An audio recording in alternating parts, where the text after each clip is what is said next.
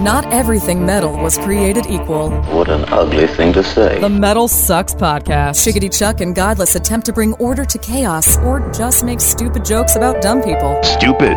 A person below normal intelligence. This is the Metal Sucks Podcast.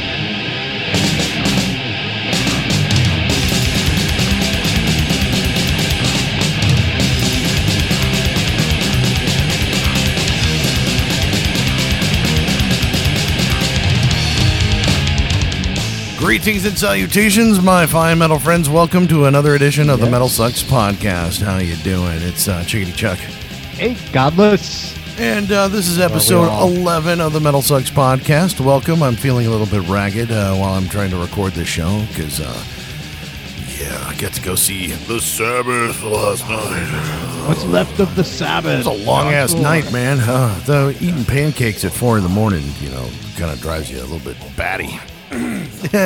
Pardon the pun. Uh, yeah, it's been a long week of a long week of stuff, man. Yeah, because you went summer slaughtering this week too, right? Yeah, Summer Slaughter was uh, was uh, in Austin uh, this week as well, and that was a that was a pile of awesomeness, uh, wrapped in 133 degree weather in an outside venue. so yeah, brutal, man. Uh, that's the, that's the one thing I just don't understand why bands have to come to Texas in the summer. I just don't I don't get why the cycle why we're on the cycle. Uh, I don't know what the deal is. If it has to run with the the school schedule or okay, summertime, it's when all the kids are off. Let's go do the blah blah blah. Maybe I could see some of that, but damn, dude, it's always just so flipping hot, and then you do outside shows here and and just want to kill everybody.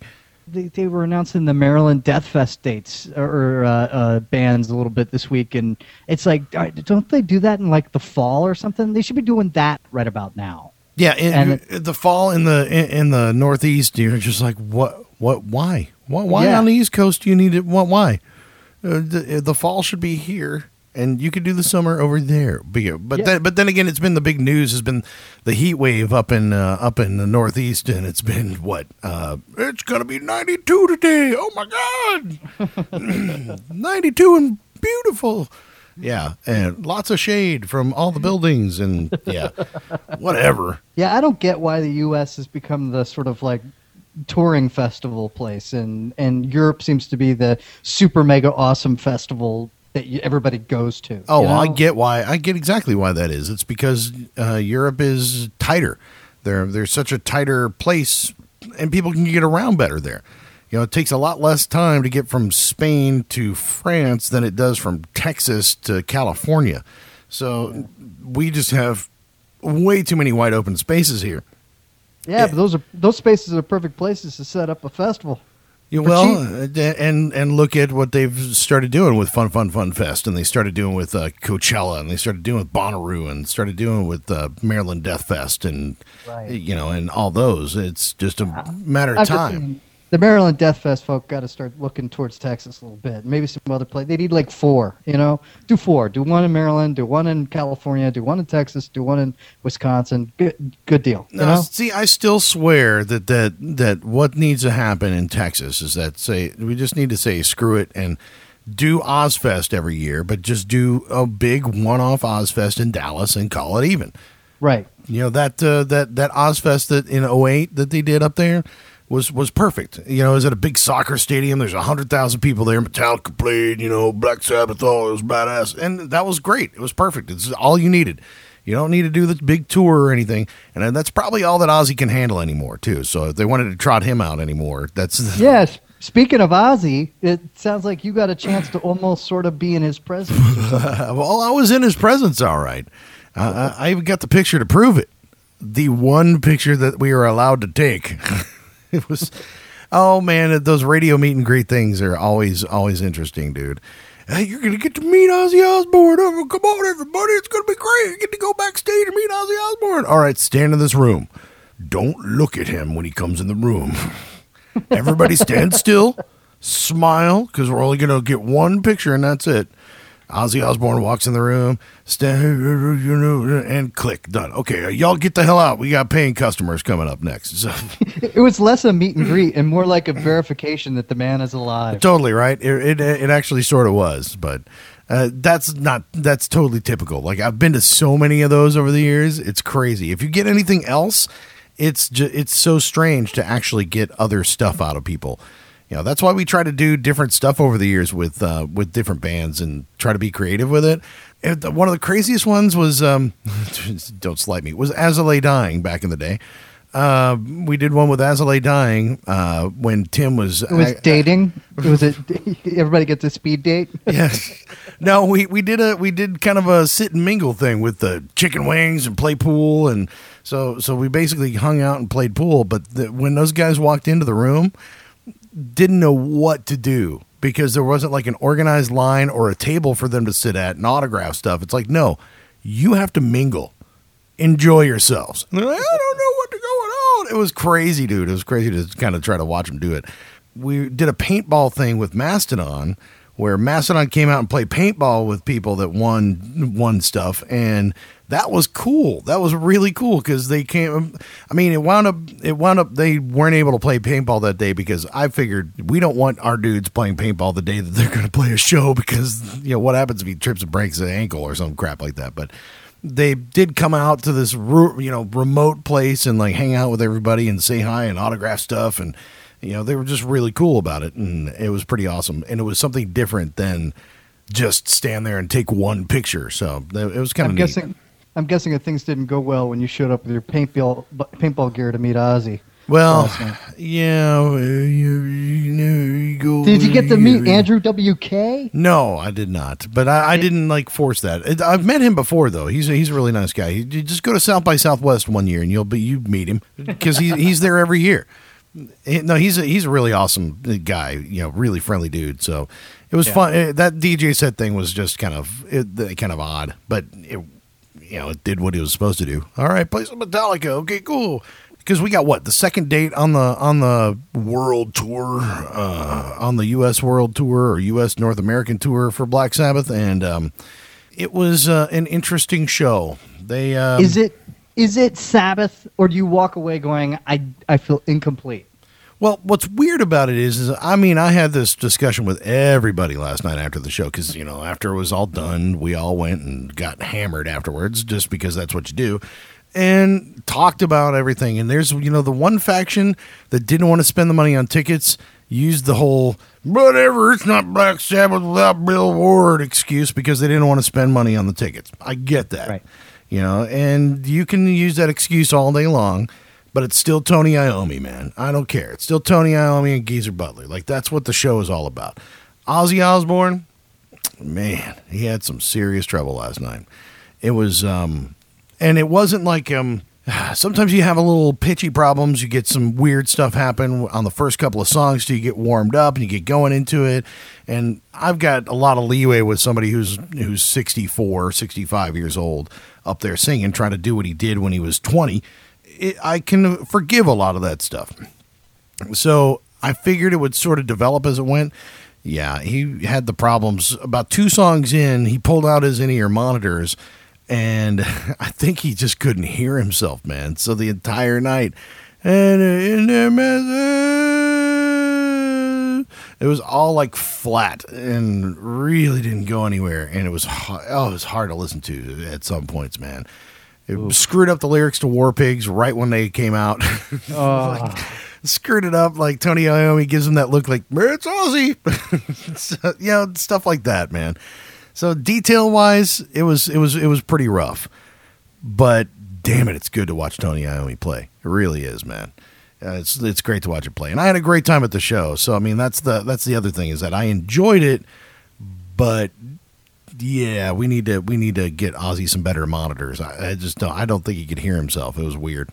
Do you think that I mean, did you notice like the other guys sort of like looking at him with those sort of like that shifting glance that, where you kind of go, I Like- can't believe you're embarrassing me like this. Yeah, like I said, when he screwed up the lyrics to War Pigs, Tony Iommi gave him that look. I mean, like literally just gave him a that's Ozzy for you. The, the crazy Ozzy. You know, I, I he gave him one of those kinds of looks, but uh otherwise I think they were just focused on I'm just going to make sure that all my stuff is perfect.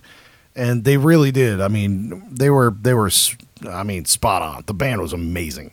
So, Geezer did that NIB intro and just nailed it. You know, it was just crazy how good it was. So that there was a lot of good stuff about it and a lot of bad stuff about it, but So did Ozzy jump the shark last night, or did he jump the shark when he dressed up like Bea Arthur on the uh, Ultimate Sin tour? I don't think Ozzy's jumped the shark, bro.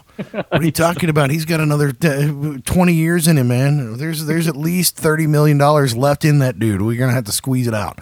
You're gonna have to, to put a tap in him and see if we can drain the rest out of that of, of his body. We're gonna sell his essence. When it's all done, they're gonna take his ashes. They're gonna package it up and sell it to you as something because we got to make more money off his ass. Does he does he look healthier than he's looked in the past, or does he look older, or what? No, he looks older. He doesn't look any. I mean, I saw it when he was like at the very kind of worst when he was still heavy, heavily drinking. Like you know when he was still having some serious problems, uh, and he had a lot of trouble moving around. Uh, he he had some trouble moving around, but more like that's my grandpa. kind of, yeah. He looks he looks like his back hurts. you know that kind of stuff. Not, uh, yeah. It's like it, it was a little weird looking, but in, in the end, he didn't look. He looked pretty healthy, from what you could tell. You know, I mean, yeah. Did he look like he did when he was forty? No. Did he look like he did when he was twenty? No. But he's getting old. He's definitely getting old. When what Mick Jagger turned seventy this week, so I mean everybody's getting older, you know. But Mick Jagger can actually move around on stage. He's, Right. he's done. He's done well taking care of himself, you know. And that's Relatively. well, yeah, exactly. But when you think about it, and it was funny because uh, we uh, Summer Slaughter was this week and talking about taking care of yourself. When you watch Dillinger Escape Plan on stage, and how much they just destroy things, it's crazy to think. You know, Ben who broke his who broke his wrist or broke his hand, you know, playing guitar at a show live, and those guys are what I think they're early 30s or something like that, maybe like right around there, and God, what's that going to look like when it's 60, man? What, I mean, can you imagine what Greg and Ben from Dillinger are going to look like when they're 60? It's going to be, they're going to have wheelchairs, man. There's going to be no way. It's like- Either that, or they'll be just like in awesome shape because they always exercised. You know, they're always touring. They're always running around. I don't know. We're gonna we're gonna get uh, Greg on the show actually here at some point, and um, because uh, I had a good interview, sit down with him, and uh, we talked a little bit about that, uh, about how he wakes up in pain every day, you know, and and what that and what's that what that's like, and that's um you know you got to figure that that's going to really take its toll in the next ten years. I mean, hell, my my back hurts right now, and it's just because I'm fat. You know, it's not because I'm jumping off stage. You know, it's like, dude. I can I can only imagine how bad that's going to get someday. It's going to be it's going to be so rough, man. It really is. But I don't know. What else happened this week? We had uh, a little bit of news here and there, right? Like protest the hero. There's some hubbub about them uh, with their Indigo. Was it Indiegogo or Kickstarter? One of those. One of those. Uh, they made what three hundred fifty thousand dollars so that they didn't have to get signed and then get signed. Wait, Yeah, but they signed a distro deal. I know, I know, I know. Record label deal. Everybody on. Ugh, everybody's so stupid. I know what that is. Uh, you know, th- and that's the funny thing is I just think nobody knows how anything works anymore. Right. Yeah, wait, wait a minute, man. You're signed. They gave you must have gave you thousands of dollars to make that record. No, no. If you listen to the Misha interview last week, I think um, uh, Periphery did exactly what Protest the Hero did, but they just didn't do it publicly. They made their own record, they made their own product, they put it all together, and they said, "You are not going to own this. We are going to own this. You are. You can put it out though." and we'll let you make some money off of it. I was like, I think, and I think that's exactly what Protest the Hero said in the beginning, and I thought, I, I think it's pretty cool. So everybody just shut the hell up. And I'll bet your record label loves it. They love it. It's Totally, like a right? perfect deal. Yeah, it's like no risks. You know, just put it out there and you know try to sell as much as possible because we're making more per disc than we ever did before. Yeah, exactly. Think- and you because think- you're not wasting any money on uh, on putting it together. Right. The big question I've got for Protest the Hero is uh, A, could you do it again? And will people still have the same kind of goodwill? I think they will. I think that there's a little bit of a PR, you know, that they need to do in the wake of everybody getting upset, but they got to, you know, in order to do the, the same thing on the next album, they kind of got to make sure every, uh, everybody's groovy. But, uh, you know, what do you do with all the profit now? You know, it seems like it's Yeah. uh, an awesome opportunity to maybe just invest in your next album um, invest in the stage show, invest in touring some places that you've never been to before True. in order to expand the audience. You know, that's the questions I've got. What's the plan, dudes? You guys have been given an awesome opportunity. Now what? Well, I think that uh, that we just need to get him on the show. Yeah. Yeah, we just need to get him on here to, to actually talk about it and figure And out. I demand that Protest the Hero come on our show, and and, I'm going to explain yourself, you bastards. That's you have to. You got to tell us exactly what the hell you're going to do with your life. Okay. Uh, all right, kids, get get out of the basement and get your ass to work. Okay, we're gonna no, we're gonna figure out what's going on there. But we do have uh, Mark Hunter coming up on the show today. Uh, Axl got to sit down and uh, chat with Mark Hunter about the brand new record that comes out this week, and uh, which that album is amazing. It really is. Uh, don't don't. We'll play a song off of it too. It's pretty incredible. now, is it Chimaira or is it not Chimaira? Well, there's they address that. They they they address that in the interview, so you'll have to Exactly. you have to listen a little uh, listen. And uh, Mark talks a talks a lot uh, you know at length about some of that stuff. So that's uh, definitely something we want to get into. Probably play another song off. Uh, play another new song from all well, all pigs must die this week. Uh, so that's coming up here in a little bit. And you had a special special interview with. Well, not an interview. I wouldn't No, call it an wouldn't an interview. interview. It was the Varg, right? the the Varg refused to do an interview. All right, so this is it. All right, so I was able to get my people in touch with his people, and the Varg was not willing to do an interview, and uh, that was okay. But he he wanted to to to talk. Uh, he also was in uh, uh, unable to talk about what happened uh, this week. Him and his wife being uh, Varg Vikernes' uh, wife were uh, and wife and he were arrested by the French police. Well, for legal reasons, the Varg is not able to talk about what went down. But he demanded a platform to talk about the stuff that he's been putting on his blog and give it a little bit more, you know, shall we say, some flesh to, to what he's been talking about. So uh, we were willing to do that. Uh, we've got just a few minutes with him. The Varg is a busy man. Yeah, here it is. Uh, the Varg uh, talking about uh, one of the recent posts on his uh, website. Hello, my name is Varg Vikernes. I'd like to read um, something from my blog for you. Um, this is one from Blot Ook Odol. I just posted it um, today. Man is a type of animals too, and we should see us as such. So the question is then, are there any polar bears living in Hawaii? I mean, Sahara, there could be some in Hawaii. Would they be eating ham or spam as they like in Hawaii? I don't know. Any scorpion in the Arctic? Any zebras in Europe or America? There are no zebras in America. They don't deserve them. Any kangaroos out of Australia? Of course they are not. Who would like kangaroos outside of Australia? Australians are idiots who like pretty animals that are ferocious and they could eat the shit out of you like a koala bear. Don't ever mess with the koala bear. One time, my friend from Mayhem, he was playing with the koala bear with his guitar, and the koala bear slashed off one of his pinkies. It was a tragic day, but he still is one of the best guitarists I've ever heard in my life. Any whales in lakes and rivers? And why are the wolves larger in Canada than they are in Europe? Why aren't the African elephants identical to the Asian ones? That's a good question. I once spent 42 hours thinking of this when I was deep in the cabins of Norway. I had nothing but ether and some pork rinds to eat, and all I did was think about this topic African elephants and Asian ones. The answer is that all creators are dictated by the laws of nature to live somewhere in particular, and they are adapted to the specific type of existence. They don't belong anywhere, they are not adapted to life elsewhere. If you like, not created to exist elsewhere.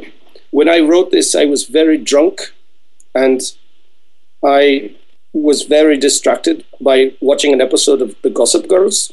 And I stopped writing and I went to watch my favorite episode. And then when I came back, I forgot what I was writing about. So I just got more drunk and just continued writing. So I don't even know what this is about. Why should this be any different for the many species and races of men? You can make a tiger and a lion procreate and have offspring. Interesting have to do this with animals in captivity, like a cage, with creatures confined and cramped together in horribly unnatural environments, much like human beings in a city. The offspring will be neither a tiger nor a lion, though, and it will not be fit to live anywhere. Did you hear that the new prince in England is Prince George? I was not very surprised with the naming of the child, though I think it would have been much better if it was Prince Varg, named after me, of course. Where was I? Cultures, customs, and religions, traditions, and worldviews, they do not shape and form tribes of men. Instead, they stem from the nature of these men and work to keep them in harmony with themselves. The nature of these men has been influenced by landscapes, forests and fields, oceans and mountains high, valleys deep, fjords and changing seasons, plants and herbs, animals living there too by the food they ate and the air they breathed, by temperatures and humidity. Each tribe of man has, over the course of time, become special and well adapted to its surroundings. This too, I was very drunk when I wrote this last night. I had the horrible shits and I had to get to my toilet right away. I was had a fever for some reason, I think because I had some bad fjorgen the night before. So I had to cope with this. So again, I don't know exactly what I'm saying at this point. some tribes are very similar to each other and some are very different from the rest. A few are unique in almost each and every respect. Tribes have influenced each other too. You know, I will just skip to the end because this is very long and I am very un- uncertain of all these words that I'm actually saying. Let me see, one of my favorite. Here we go, the end. Europe, wake up and embrace and revive yourself. There is no other road to happiness, harmony, prosperity, or diversity. Europe, wake up. Halal wouldn't heart. Thank you very much. That was a reading by me, Varg. Have an awful day. I will have a bad day. there you have it, right from the voice, or right from the man himself, the Varg. All celebrity voices may be impersonated. uh, the, that blog is so good, dude. the, uh, uh, have you did you read any more of the posts that were on on I, on? I I mean, I've been oh reading God. almost every word, but the best part is reading through the comments on his blog. Oh wow! You know what I did? I actually didn't do that. I need to. I Yeah. Need to go back. Okay. Oh, so good because yeah, he gets into a discussion about the uh, the merits or demerits of his favorite four x four Jeep. Oh wow! I love it. I love it. oh, we're gonna so have to get into when, that when you can get somebody like Varg Vikernes to to, talk, about, something jeeps. so mundane. It just ends up being so great. Whatever you talk serious, you must talk serious at all times. We have to talk. I do not talk about anything that is not serious. Only serious things. Sometimes that's exactly exactly what you get. And other times you get great interviews like uh, like uh, Axl did with uh, Mark Hunter this week from Chimaira. So you really like this new Chimaira album? I so do, you like think- this new Chimaira album. Do you think that when when Mark Hunter is seventy years old and he wants to go out on the road, does he have to put together the Chimaira from five years ago, or does he have to put together this Chimaira and this will be the Chimaira that people remember? I think Mark Hunter is the mastermind. He can do whatever he wants with it. Honestly, I th- I think that's the Chimaira is his band. Pretty much always has been. So I think um, you're never gonna. Ha- he's evolved so much since their start. There's been so many different lineup changes over the years. I mean, so many. So I don't think there's one incarnation of that band that is better than another in a lot of in many cases. I think this is some of the best stuff that they've ever written, though. And he uh, talks to that to that effect. So let's get into it. Axl and Mr. Mark Hunter from Chimaira, his celebrity voice, not impersonated.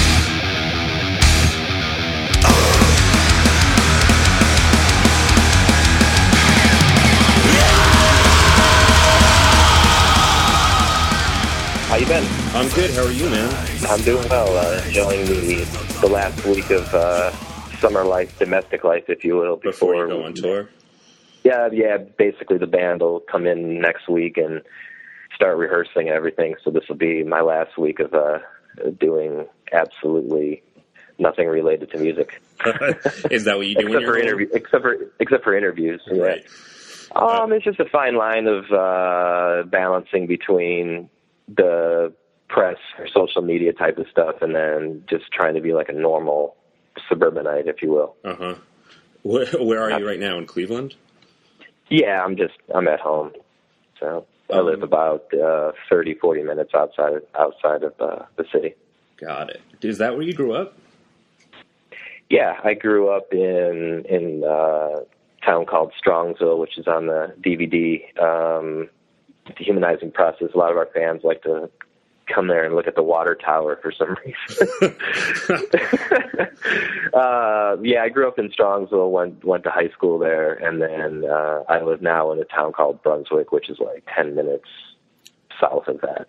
Got it. And is your family still in Ohio?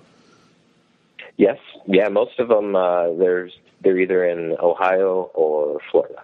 Got it. What what do the hunters do? I'm just curious. Like, what is the family from which Mark Hunter came? Yeah, well, um, my my mother was uh, a flight attendant back in the heyday of when flight attendant was like the rage. She was actually um, down in Miami and part of the whole. Uh, she's part of Eastern Airlines when, if you saw that movie, Catch Me If You Can, Uh-huh. when that guy was uh, going around doing all that. So that's if you can imagine like what airline travel was in that era. That's that was her and then she was a nurse after that and uh, head nurse managing and this and that for most most of the rest of her life and she's finally retired father was a musician played uh, uh, country bands and played with a lot of the well-known country acts throughout time and was friends with uh, all the big ones. I remember being a kid and like meeting Merle Haggard and and uh, Charley Pride and all these like big time uh, country acts and being on stage with John Schneider, the Duke from Dukes of Hazzard, and uh, yeah, and then so and then the rest of the family. I mean, if you go way back in the lineage, the Hunters like Scottish, Scottish, and it was. uh some they rode rode with like Parliament and shit, and they were parts of the you know part of the Knights and stuff. Owned a lot of owned, owned a lot of land and whatnot. That's crazy. I had no idea about your dad.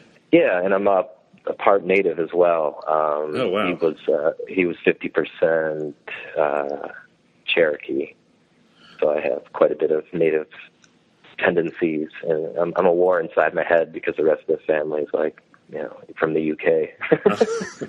So do you? on the revolutionary or on the which the which war was not the revolutionary but the uh I'm sorry I can't think of my history right off the off the bat but yeah the English and the Indians they didn't really get along too well any Europeans for that matter do you do you still listen to any country music?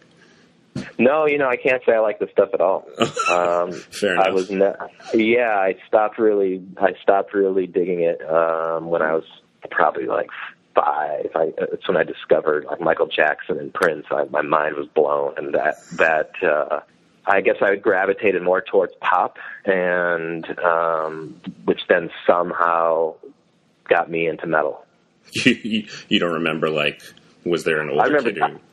Yeah, I remember the instance getting into metal for sure. It was the uh it was the guitar riff, um, the middle the the bridge for Angel of Death and it was uh I was walking to my my friend's house and his older brother was the the typical 80s metal guy. He had the jean jacket, back patches, was washing his uh rusty car and had his ghetto blaster playing music and I literally turned around and was like, What the hell is that? That's the coolest thing I've ever heard. It just was dark and, and super evil and then uh he was excited that I took an interest and then wound up showing me he had this like massive tape collection, one of those old uh cases where you could maybe a hundred was on one side and then you could flip it over and there was a, another uh, hundred or whatever it was on the other and so I learned about like Mercyful Fate and Venom and Iron Maiden and Metallica all the uh, greats. I was exposed to it at a really young age, like eight eight years old, and then I was also at the same time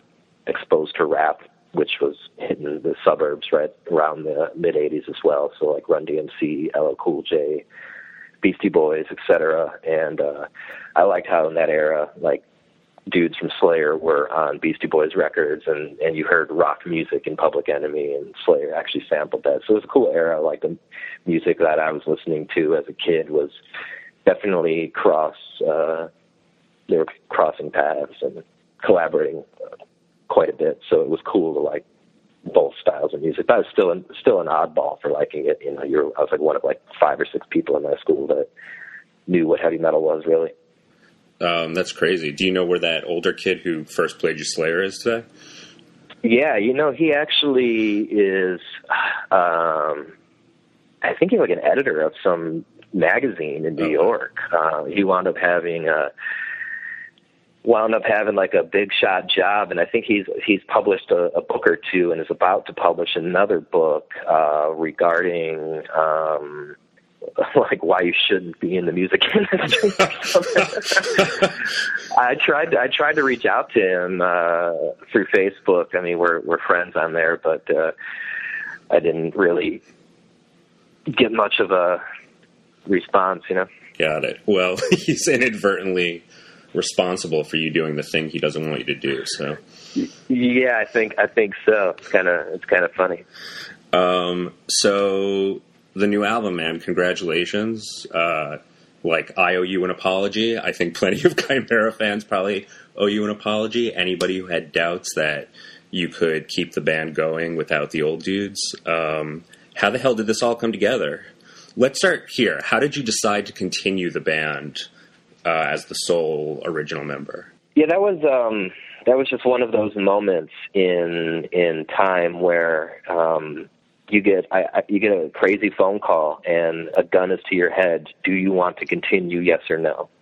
And basically, what I was looking at was we had just finished recording our last album, and we had booked about five or six months worth of touring, and E1 had and and SPV had invested quite a bit of money into not only the production of but the um, promotional side of of releasing our album, and um, we had just kind of solidified getting Emil and and Austin and and Z in the group, and we were ready to to move forward and get a phone call that says Rob wants to retire from touring and uh, he's got uh, a kid on the way. And do you want to continue? Uh, and I basically asked our manager at the time, I'm like, I had the base two questions. Like, one, was it possible? And two, would he back me up?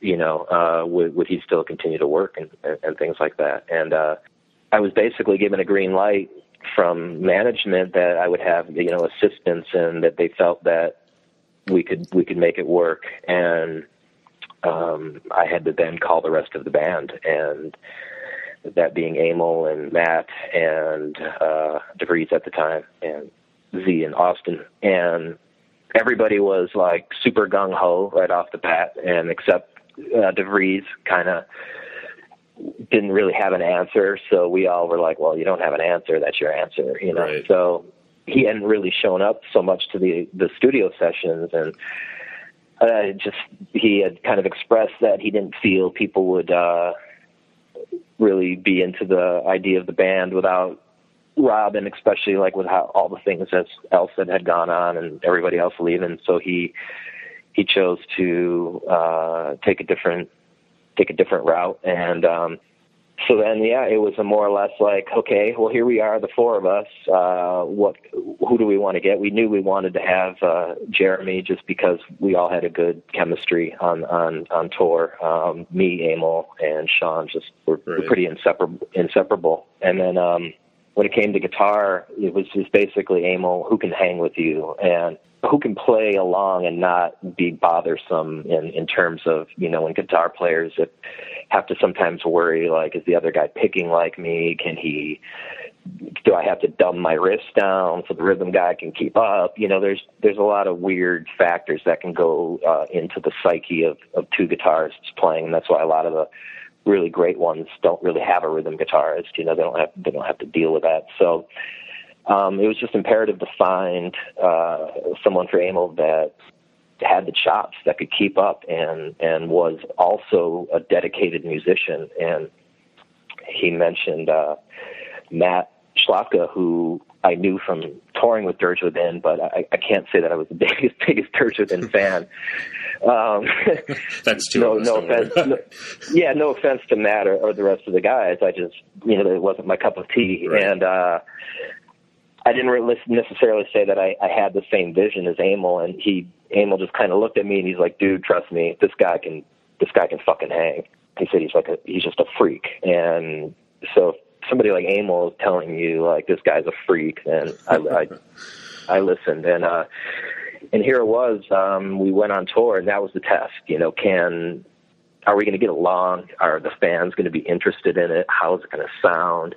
What's the chemistry going to be like? And I, just, I pretty much did two tours and didn't take a cent uh, and paid everybody as if it was like the last gigs we would ever do, and um, was like, well, I hope that I still have a record deal after this. like, I don't know, I don't know where it's going to go. I had no no idea, and we wound up having like an amazing time on the tour. The fans were extremely responsive. Like the performances were some of the best I, had, I felt that I I'd been, I, and uh, the chemistry couldn't have been better. And it just seemed to daily uh, improve daily. And so then it was uh, strangely enough that manager that convinced me to go like he was no longer even working for the group by before Rob left. Okay. So I had to get a new manager and and and all of that. And uh, lo and behold, uh, Jerry Club, uh, who, who manages uh, Suicide Silence and uh, Memphis May Fire, was up, has been a big fan of this band for years and he was a, a kid that used to come to the shows that we almost called kind of a, a Punisher fan, where he uh, it's the kind of kid that just never leaves you guys alone. He's always by the bus, always hanging out, wants to you know take million photos with the band, and uh, they mean the best, but sometimes it you know sometimes it's punishing, and uh, so uh, we teamed up with him, and um, he just could kind of see where all the uh, flaws were in, in, in the business side of things, and he just said, "Yeah, I mean, he, he wants to wants to do it, and and let's just move forward and and build this up and write an album." And so, long story short, uh, here we are, and uh, very grateful to be so at that. So, how conscious were you when it came time to write the album of you know you've struck a great balance i think between it sounds like a Chimaira album but it doesn't sound like anyone's trying to imitate the old band. You know emil gets to do his thing austin totally gets to do his thing sean gets to do his thing. Um, how do you strike that balance or were you not conscious of that at all?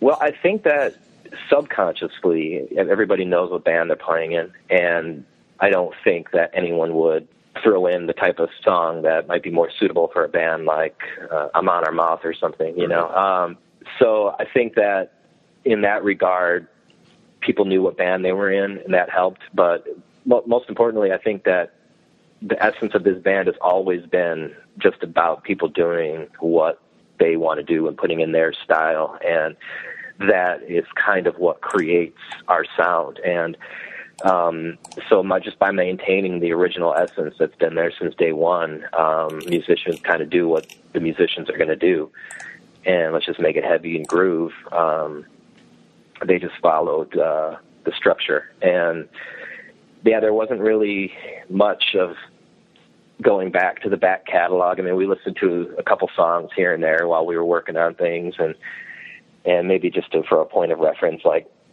ah, it'd be really cool if we had a part like this. And, and for the most part, we just we wanted to uh, do something complete, completely different. And we were, I wanted to say skeptical about what we were creating, but uh, there was definitely moments of doubt until we kind of heard it all come together. Yeah. not like, not doubt in a bad way, but like, where's this going? Right. I mean, it sounds cool, but it, in, in the earliest stages, it's, it, it was like, man, what is this? You know, we didn't, we didn't know and how involved was Ben in that process? Like, did you send it to him and be like, "Does it sound like we're on the right path?" Or he he took a back seat this time around in terms of um, kind of just letting everybody do their own thing, and he wanted to hear it all come together and then make uh, make comments.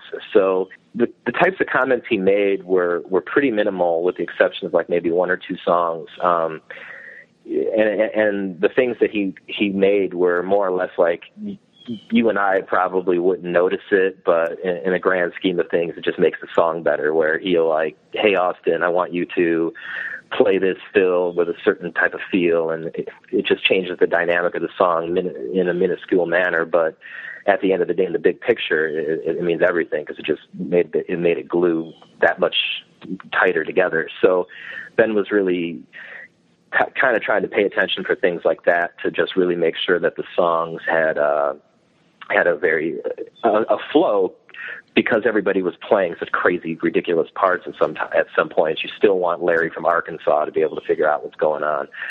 um, so that was imperative. And then um, with a couple of couple of the songs, it was just more or less that that the band had hit kind of a dead end with the arrangement. And while we were working on the demo, we had like three or four riffs that really sounded cool together, but we just didn't know how to make A, B, and C flow. So he kind of came in and and used his skills in the realm of. uh He's more of a pop producer these days, so he's coming from like how do you write great songs and like songs that anybody can sing along to. So how do you make technical death metal or whatever you want to call the, the riff that's happening catchy and appealing and make sure it's all in the pocket and uh all performed exceptionally that's that's where he he went in and he definitely wasn't on a realm of like, hey, let's let's make this sound like old records up until it got to the mix where he just that that's when the A A B sessions came out where he, he would listen to like a song from Impossibility and listen to our mix, or then he would listen to a song from Self title listen to the new mix, et cetera, et cetera. So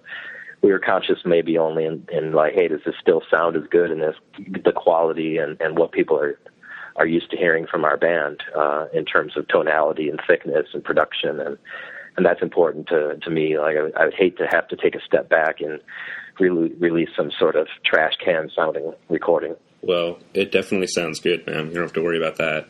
Um, what what was exciting about that was was very raw. I mean, there, it, Ben actually made the comment that most metal drumming will will put uh, it's like samples on top of the on top of the recorded tones, and it, it's just like an enhancing thing. It's been done since the beginning of time, and he said that this was the the most minimal amount of of any sort of processing he did on any drumming recording ever. Oh wow! Very natural drums. Um, I, I mean, sorry, I keep interrupting you. I'm so sorry. no, I just can't shut up. So it's my problem. no, it's I'm interviewing you. You're supposed to be talking. Um, no, Austin is just he's a beast on this album. I think he I think he has not really gotten the recognition he deserves in the past, and I I kind of think this album will make people pay attention to him more. He sounds amazing.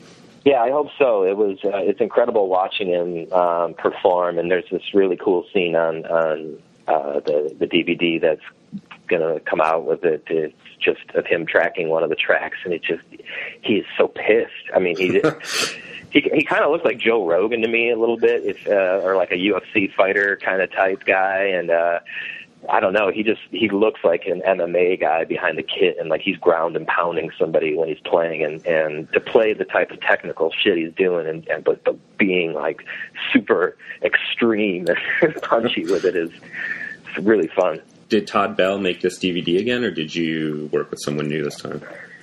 Yeah, we. uh I kind of wanted to step outside of uh, of that realm and work with uh, an unknown slash independent type. So right. we did everything. Uh, we did everything with uh, Patrick Finnegan, who was actually he's in a band called Ohio Sky. He did the keyboards for our, our uh, The Age of Hell with me, and um, he's just a really hands-on, artsy kind of guy. He actually he's an art teacher um, at the Cleveland Institute of Art and um, just one of those guys that if you give him a project, no matter how big, no matter how ridiculous, and no matter the request, he can just pull it off. So we wanted, uh, where I think Todd is a super brilliant uh, photographer and great storyteller and epic, and everything he does touches is like this big Hollywood uh, awesomeness. Uh, Pat's more in the uh, dark. Uh, uh, Gaspar, no, uh, I don't know how you say that his last I think name. it's Noe, Noe, but yeah, Noe, Noe, yeah, Gaspar Noé realm where it's just dirty and grimy and and uh, a, a little little more on the raw side of things. And I thought that was um, the best way to to capture the the raw essence of the group, and uh, I also had a lot to do with uh, filming and editing, um, just really getting a, the hands-on learning experience, and which was awesome for me because I really got to to know the guys uh, inside and out when in those candid moments where they probably weren't thinking anyone would see them. Um, I got to see a lot of just how they are and what what the band means to them. So putting it together was uh, really special, and and getting to do that kind of hands-on thing. So uh, definitely want want to work with Todd again and have him uh, work uh, another side of it. But uh, this for this particular project and, and the whole Indiegogo campaign, the band really wanted to work with Pat based on uh, just some of the crazy stuff we've seen the guy do, and and just the attitude of uh, he wasn't trying to do anything but make it raw and real, you know. Right. And his band is also really good. People should check out Ohio Sky. Um, yeah, they rip, man. I wish they would get some more notoriety. It's one of those bands that that just man, I spent all that time on Mayhem watching all these bands with huge production, and I come back to their rehearsal space with two amps and a, a bass rig and a drum set, and, and the hairs on my arms just stood up, and no no band was able to do that for me on Mayhem. I think they exist in kind of a weird area where, like, I don't really know what genre you would place them in. You know? Yeah, I don't either. I, I you know, they I could see him tour with the Deftones or uh, Coheed, but I you can also put him up. I mean, they work with us surprisingly. I mean, with the few shows, maybe with maybe with the exception of our Christmas show, but man, any it's hard for any band to get a good re- response on that. Um, but uh yeah, some of the other side shows like we played uh we played with them in, in Flint, Michigan and that crowd just ate them up. It was it was crazy. So uh I think that's a cool sign when a when a band can fit into kind of any genre and and make it work. Well, that's awesome. That I didn't realize he. So he made the music videos too. I take it. Yeah, we did both music videos in the span of uh, it was about a week, make a week week and a half, where uh, it was just crazy. Every day was was a new shot, and it took like the No Mercy video, for example, it took just days on end to build the sets, and he built every set. He built the coffin I'm in. He built all the uh, the club that I'm in, and and what's really funny is every single scene from that video is the same uh, for for Chimaira purists. Uh, it's the same location we use for Year, Year of the Snake. oh, that's funny.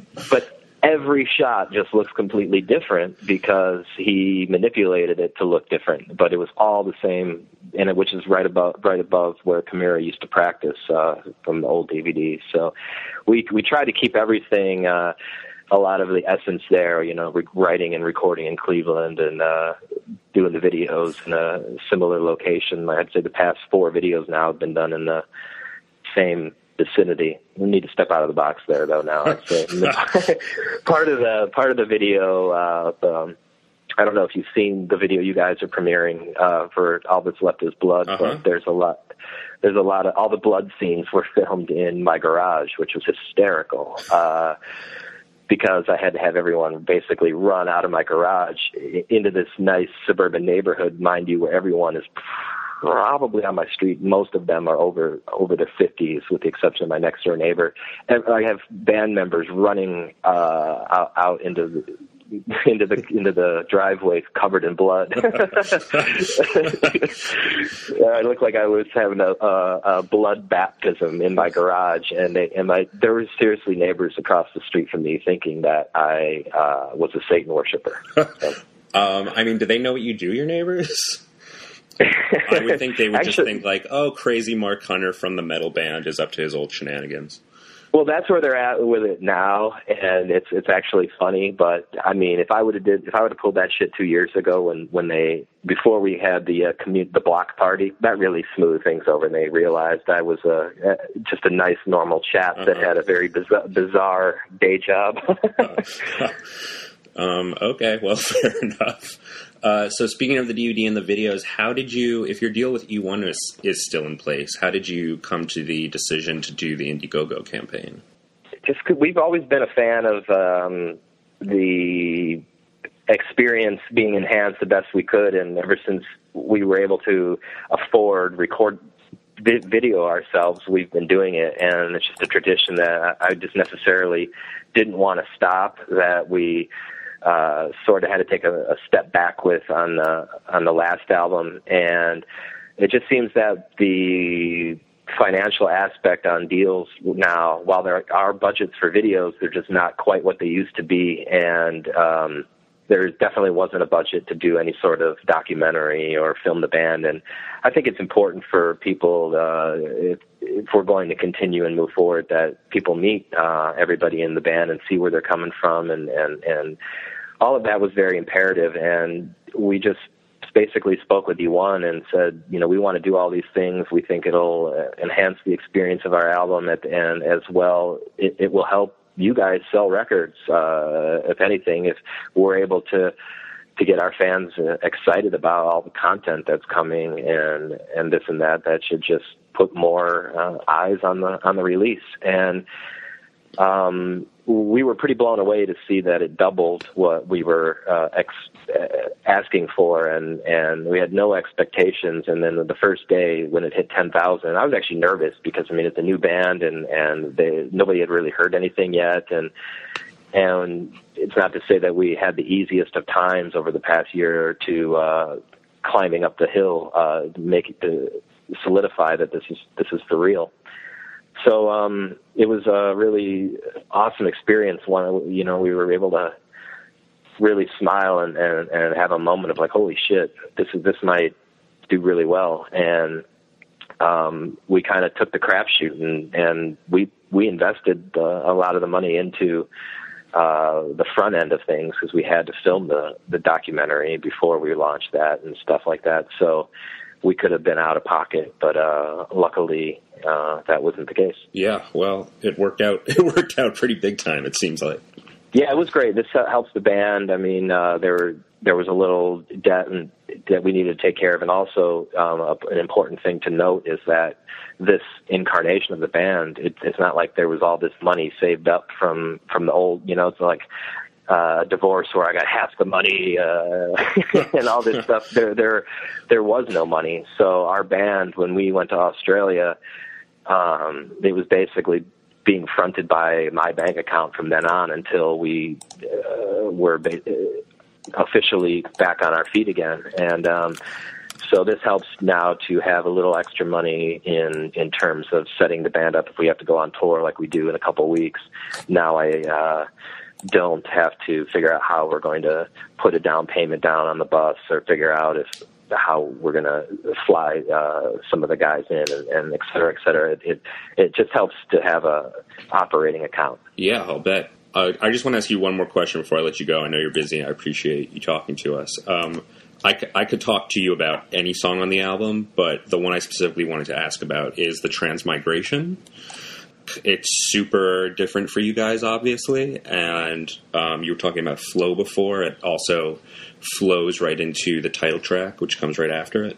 I was just wondering if you could tell me how those two songs came together, if one came first or. Yeah. Um, when Emil was first uh, writing the title track, he had envisioned it to have an intro, and I believe he referenced, I think it's the intro on the Gathering Testament. Uh-huh.